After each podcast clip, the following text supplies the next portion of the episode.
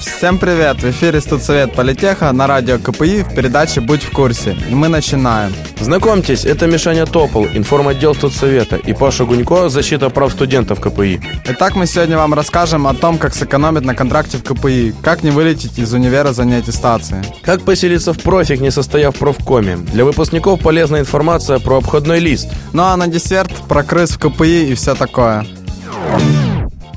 Миша, скажи, пожалуйста, сколько стоит сейчас в среднем обучение на контракте? Ну, насколько мне известно, в среднем КПИшный контрактник платит где-то около полторы тысячи гривен в месяц. Смотри, есть возможность сэкономить на контракте, при условии, что твои родители официально трудоустроены. Это называется налоговая скидка. Для ее получения необходимо до 31 декабря 2013 года, включительно, подать в налоговую по месту жительства декларацию про доходное состояние. В таком случае вам будет возмещена часть денег за контракт. Все подробности по этой скидке вы можете узнать на паблике КПИ Defend.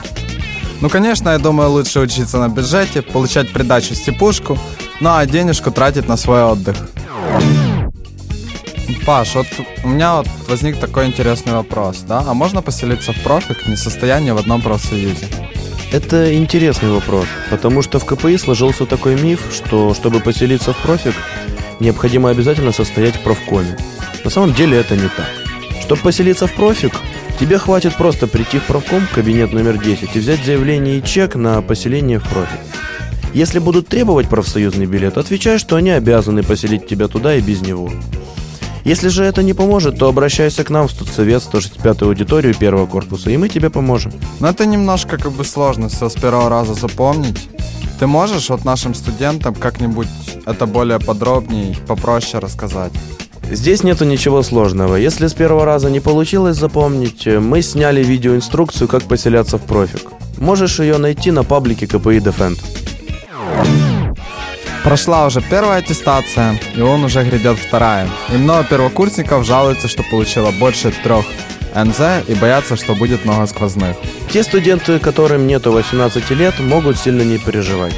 За три сквозные и больше их отчислять не могут, потому что там довольно сложная процедура отчисления. И сейчас я вам процитирую часть нормативного документа. Відрахування неповнолітніх студентів, які не досягли 18 років, здійснюється за погодженням зі службою у справах неповнолітніх місцевих органів виконавчої влади за місцем реєстрації студента, а саме для студентів, які зареєстровані в гуртожитках студмістечка НТУ КПІ або мешкають на території Солом'янського району міста Києва зі службою у справах неповнолітніх Солом'янського району міста Києва а для решти студентів зі службою у справах неповнолітніх за місцем проживання студентів. А інші аспекти відрахування ідентичні із повнолітніми студентами. И как вы понимаете, это все реально сложно. Вот поэтому мы и выложим все это на паблик КПИ Defend, а кому надо, вот, читайте, ботаньте. Очень полезная новость для студентов-выпускников. Благодаря совместных усилиях СПС и Судсовета из обходного навсегда ушли в историю такие пункты, как профком, военный корпус и максимально облегчена процедура прохождения в библиотеке. Разницу между обходными старого и нового образца вы можете посмотреть на паблике КПИ Defend vk.com slash.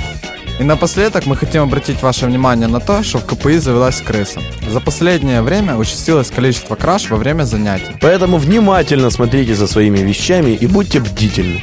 И на этом мы заканчиваем. Присылайте свои вопросы на паблик vk.com slash kpidev, на котором мы на них будем отвечать. Записи всех программ наших выпусков есть на сайте Радио КПИ. С вами были Миша и Паша. Удачных пар. Удачных праздников. Пишите нам, слушайте Радио КПИ.